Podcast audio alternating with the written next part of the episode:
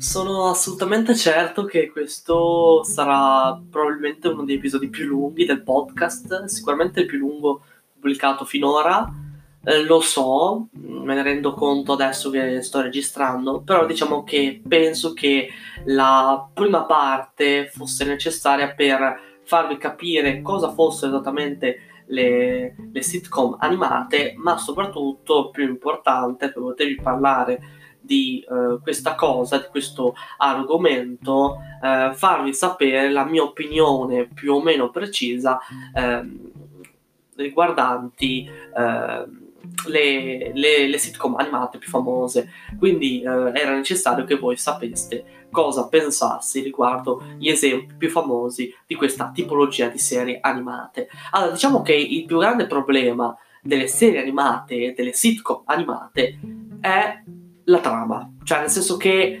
alla fine la trama è l'elemento forse più marginale, è l'elemento meno importante da guardare all'interno di una sitcom, perché quello che conta veramente all'interno di una sitcom è l'intrattenimento, è il divertimento, sono le battute, sono le gag, è la sceneggiatura, ma più che altro sono anche i personaggi, le caratterizzazioni di ogni personaggio, il fatto che ogni personaggio deve avere una propria caratterizzazione specifica e quindi abbia i propri pregi e i difetti per essere più umano possibile. Quindi insomma, diciamo che la trama è l'unica cosa che non deve essere contata, non deve essere guardata all'interno di una qualsiasi sitcom classica. In teoria anche nelle sitcom animate, però secondo me c'è un grande problema all'interno delle sitcom animate, che ti presentano delle situazioni, ok? Cioè ogni episodio è autoconclusivo, quindi ci sta che ci siano situazioni che sono, diciamo, confinate soltanto all'interno di ogni episodio, ok? Però cosa succede? Ci sono certi cambiamenti che sembrano radicali, importanti, però poi alla fine dell'episodio vengono risolte nella maniera più facilona, più semplice, più superficiale possibile.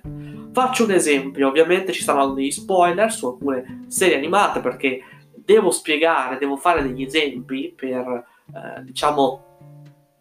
spiegarvi questo problema. Nella 16ª stagione dei Griffin c'è un ciclo di 3 episodi che verte su Brian, il cane.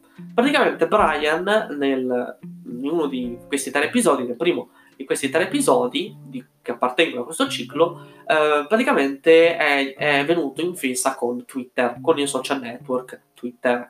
Praticamente cosa succede è che ci va talmente in fissa, anche se non lo caga nessuno, anche se non lo considera nessuno, che per sbaglio, cioè no, in realtà non per sbaglio, senza accorgersene, senza pensarci 2 volte, pubblica un tweet razzista, contenendo una battuta anche brutta, razzista, a tema, a sfondo razziale.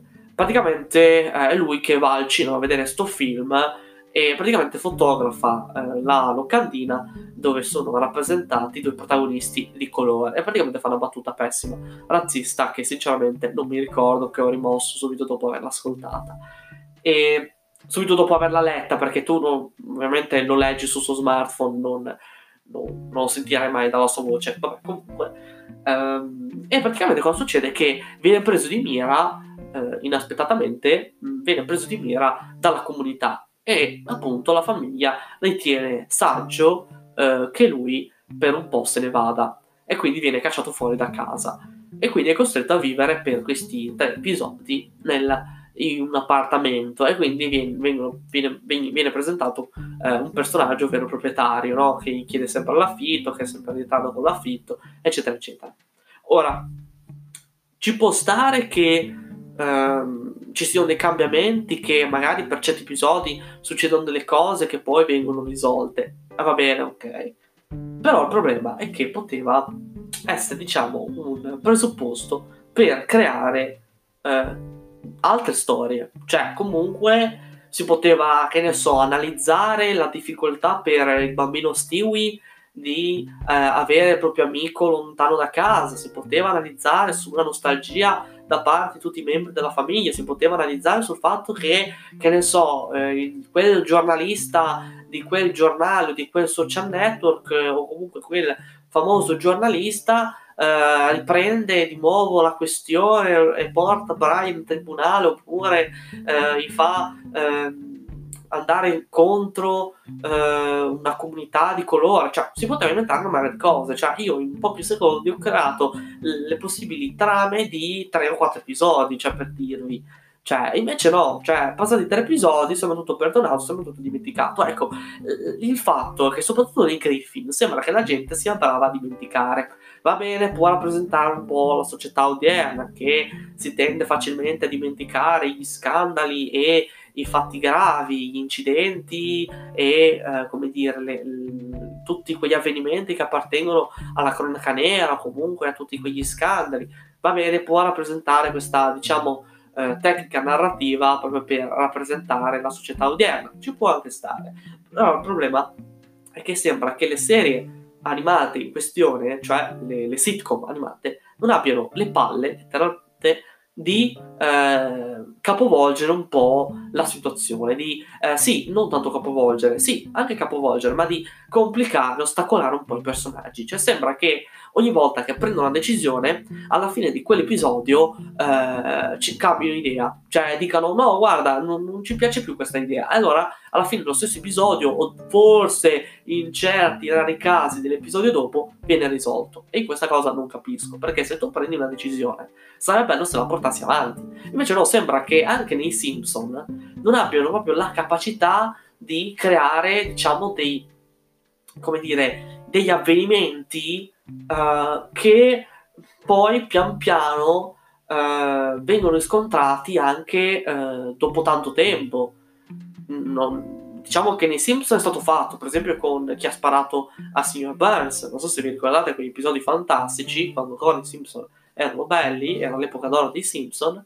Praticamente, come dire, c'erano 2 episodi, 3 mi ricordo, che vertevano proprio su chi avesse sparato a signor Burns, e non so, per mancanza di originalità o di creatività, quella questione venne ripresa una marea di stagioni dopo, in cui praticamente, insomma, non mi ricordo, poi appunto vorrei spoilerare il meno possibile, però insomma mi ricordo che poi venne ripresa molte stagioni successive. Allora lì sì che ci può stare, perché tu crei un avvenimento a livello storico, diciamo, per la comunità di Springfield, che viene riscontrata poi nel corso del tempo, nel futuro. E va bene, è quello che intendo, cioè creare degli avvenimenti, dei problemi, delle problematiche che poi abbiano delle conseguenze sulla cittadina e sui personaggi che abitano la città, quella cittadina specifica.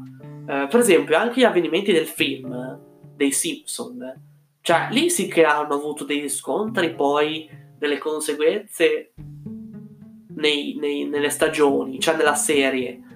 Invece non si sa perché poi ci sono delle cose potenzialmente interessanti, parlo soprattutto delle ultime stagioni, delle stagioni più recenti degli ultimi anni, che praticamente avevano del potenziale, poi sempre come al solito viene tutto risolto all'ultimo minuto e della questione non se ne parla. Cioè praticamente alla fine è un po' come se alla fine di ogni episodio, dopo l'ultima scena, durante i titoli di coda, le memorie di ogni personaggio di quella cittadina, in quel caso di Springfield, si razzerasse e ritornasse come prima. Cioè ogni volta come se fosse la prima volta, cioè accade quella cosa, ok, si perdona, e poi nell'episodio dopo non se ne parla più.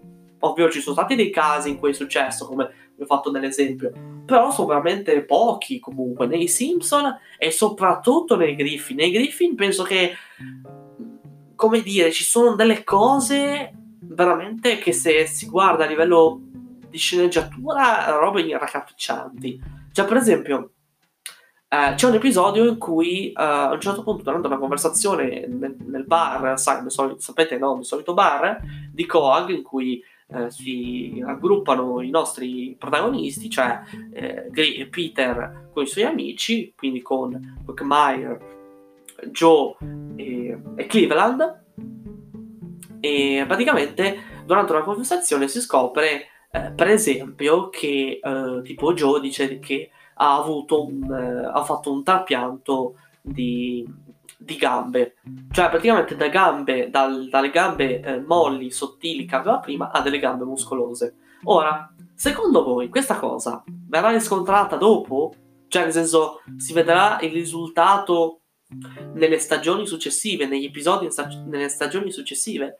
No, perché nelle stagioni più recenti si vede Joe con sempre le gambe molli, sottili e coi piedi minuscoli. Cioè, ora dimmi che senso ha? Cioè, dimmi che senso aveva quell'intervento di Joe in quel determinato momento. Cioè, poteva dire qualsiasi altra cosa e non sarebbe cambiato niente. Cioè, sarebbe stato anche meglio, perché, cioè, piuttosto che fargli dire una battuta così, gli ha fatto dire quella cosa del tipo che ha fatto quel trapianto. E a proposito di trapianti, ora, va bene che tu hai un personaggio disabile sulla sedia a rotelle, come Joe, che tra l'altro Joe è un bellissimo personaggio. A volte non è che mi faccia impazzire, nel senso che non è il mio personaggio preferito, anzi a volte mi fa anche abbastanza incavolare, cioè non, a volte mi sta anche abbastanza simpatico, però come personaggio in sé non è malvagio. Però, come dire, c'è un episodio anche abbastanza carino di per sé, in cui praticamente, mi è venuta in mente questa cosa a proposito di trapianti, in cui praticamente Joe si fa trapiantare un paio di gambe nuove, cioè quindi ritorna, in poche parole, a camminare, e quindi può fare tutte quelle attività che non ha più fatto da quando ha perso le gambe, quindi tutte quelle attività sportive, tutti quegli hobby che non poteva, diciamo, esercitare con il proprio difetto fisico, no? Quindi con la sedia a rotelle.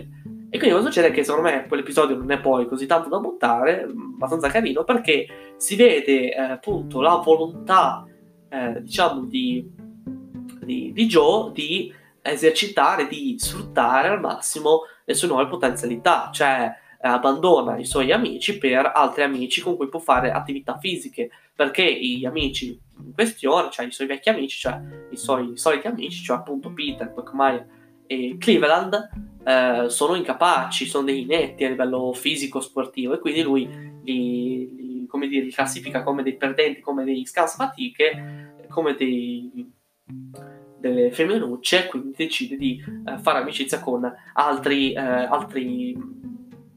persone più sportivi e che hanno voglia di, insomma, di fare sport come ha voglia lui. Cioè lui diciamo che si può anche capire in quel senso, perché sei stato disabile, sei stato sulla sedia a rotelle per un sacco di tempo, per tantissimi anni, e ci può stare che se tu ricevessi le gambe le vorresti usare, cioè vorresti sfruttarla al massimo, cioè vorresti fare tutto quello che ti sei perso in quegli anni, cioè quindi tutte quelle attività sportive, insomma, cioè decideresti appunto di usarle sempre.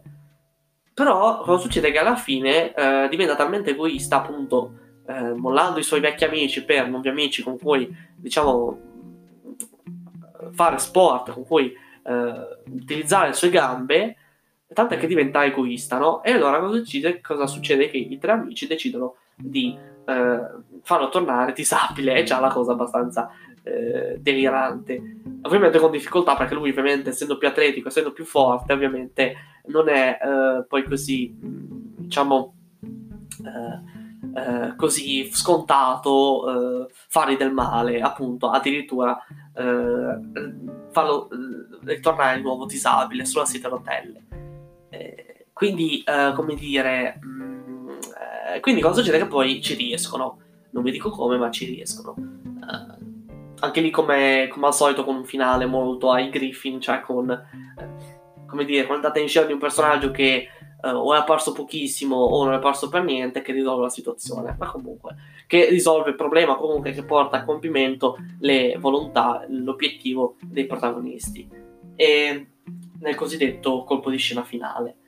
E quindi cosa succede? Che anche lì si poteva anche lì nascere non un ciclo, ma poteva anche lì portare, diciamo, al, che ne so, l'entrata in scena di un nuovo amico, cioè di Joe, di dire: voglio trasferirmi adesso che sono con le gambe, voglio trasferirmi con i miei figli, con mia moglie, ci trasferiamo. E poteva essere l'opportunità di, che ne so, inserire un nuovo vicino di casa di Peter, quindi un nuovo amico di bevute, no? Cioè di avventure per Peter, per gli altri. Invece no, cioè, quindi diciamo che c'è la pigrizia e la paura da parte degli sceneggiatori di capovolgere, di cambiare la trama, cioè di ostacolare i personaggi. Cioè, perché cosa succede? Che secondo me lo fanno perché hanno paura delle conseguenze di quello che scrivono, di quello che fanno. Cioè, ci può anche stare che tu sei affezionato a un personaggio e quando lo vedi uscire di scena per sempre, se non per qualche sporadica apparizione in gag o comunque in episodi futuri, ti arrabbi e quindi ovviamente vai a urlare, a sfogare le tue frustrazioni su Facebook o sui social network, oppure tramite email comunque agli sceneggiatori o chi per essi. Quindi ci può anche stare che si faccia questo per paura, diciamo, nei confronti del pubblico, però se tu non osi non riuscirai mai a creare uno show o comunque un prodotto che possa incuriosire sempre, che possa affascinare, perché se tu non sai cosa aspettarti, allora lì sì che il prodotto in questione diventa accattivante, diventa interessante, diventa curioso. Quindi secondo me è questo che manca alle sitcom animate americane, quelle più famose ovviamente, cioè proprio la volontà di cambiare, cioè la volontà di cambiare, ma non per un ciclo di episodi, ma proprio per sempre. E secondo me, appunto, come dicevo, è per paura delle reazioni del pubblico, per paura di aver fatto un passo falso. Ci può anche stare. Per esempio, c'è stato quel ciclo di episodi, anche lì erano pochissimi, sono stati 2 episodi, massimo 3 anche lì, in cui il cane Brian, sempre nei Griffin, moriva, e anche lì è molto spiazzante, la morte di Brian è spiazzante, però cosa succede? Che entra in scena un nuovo cane, un cane ovviamente italiano, perché non si poteva non prendere per i fondelli gli italiani per l'ennesima volta. E allora cosa succede? Che lui decide, stufo di questo rimpiazzo, decide di, scusate, non ho messo il soggetto, Stewie, stanco appunto del rimpiazzo, decide, non soddisfatto più che altro del rimpiazzo, decide appunto di di ricostruire la macchina del tempo e fare in modo che Brian non muoia. E che quindi torna in vita. Ora, diciamo che ci può anche stare perché significa l'amore che Stewie prova per il cane, per Brian, però anche lì potrebbe essere interessante. Come si sa dall'alba dei tempi, la morte di un personaggio è la possibilità, è l'occasione per far maturare il protagonista, i protagonisti. Cioè, la morte di un personaggio importante, o meno che sia, un amico, un parente, addirittura un genitore, o anche di un rivale, può essere l'opportunità per il protagonista di imparare magari qualcosa e soprattutto di evolversi, di crescere sia emotivamente ma anche psicologicamente. Quindi insomma, diciamo che appunto abbiamo trovato la risposta al quesito, cioè abbiamo trovato il motivo dell'esistenza di tale problema delle sitcom animate, cioè i creatori di tali sitcom animate non hanno, diciamo, il coraggio necessario per stravolgere la storia, per stravolgere i personaggi e la loro condizione psicofisica. Quindi insomma, se si vedono dei cambiamenti spesso durano pochissimo e diciamo che si tende sempre a tornare alla normalità. Io diciamo che ho parlato più di Griffin perché è la serie sitcom animata di cui ho visto di più, quindi è ovvio che dei Simpson o di altre serie ho parlato veramente pochissimo, perché tanto volevo farla breve perché questo episodio sta durando veramente troppo, e secondo perché appunto, come ho già detto, dei Griffin ho visto di più e diciamo che a mia disposizione mentalmente avevo un sacco di esempi, proprio per cercare di esporvi questo problema. È un problema comprensibile, però è sempre un problema che mi fa apprezzare di meno questi prodotti, onestamente, e per questo tendo a parlare dell'altro, non tendo sempre a visionare i Griffin o i Simpson, anche lì in base a periodi. Diciamo che vi ringrazio per la vostra preziosa attenzione, mi scuso per l'eccessiva durata di questo episodio, spero che non accada in più in futuro, o se accadrà sarà per validi motivi.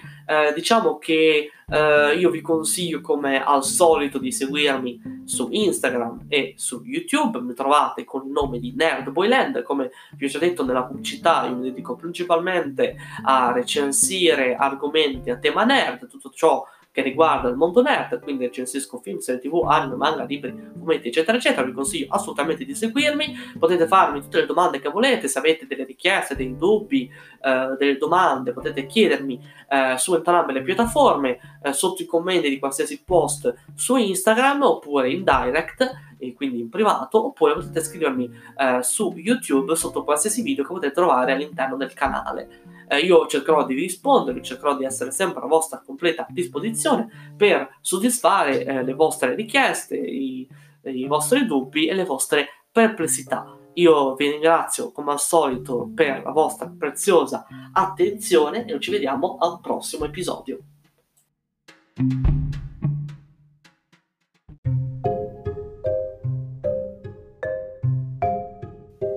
Ciao a tutti ragazzi e benvenuti in questo nuovo episodio di Occhiali Sporchi, il podcast inerente al mondo nerd a 360 gradi. Oggi vorrei parlarvi di fumetti, sì esatto, oggi vorrei addentrarmi all'interno di una nuova miniserie che, diciamo, si sta svolgendo nel corso degli ultimi mesi. È iniziata, per la precisione, a gennaio 2020 e diciamo che anche per colpa della situazione che stiamo vivendo attualmente, ovvero la emergenza Covid-19, questa miniserie ha avuto, diciamo, delle problematiche, come alla fine la maggior parte delle, diciamo, dei fumetti, o direi anche in generale di molti ambiti artistici, compreso appunto gli stessi libri e in particolar modo fumetti, anche per quanto riguarda la Sergio Bonelli Editore. Sì esatto, oggi vorrei parlarvi della miniserie di Daryl Zed, una miniserie scritta da Tito Faraci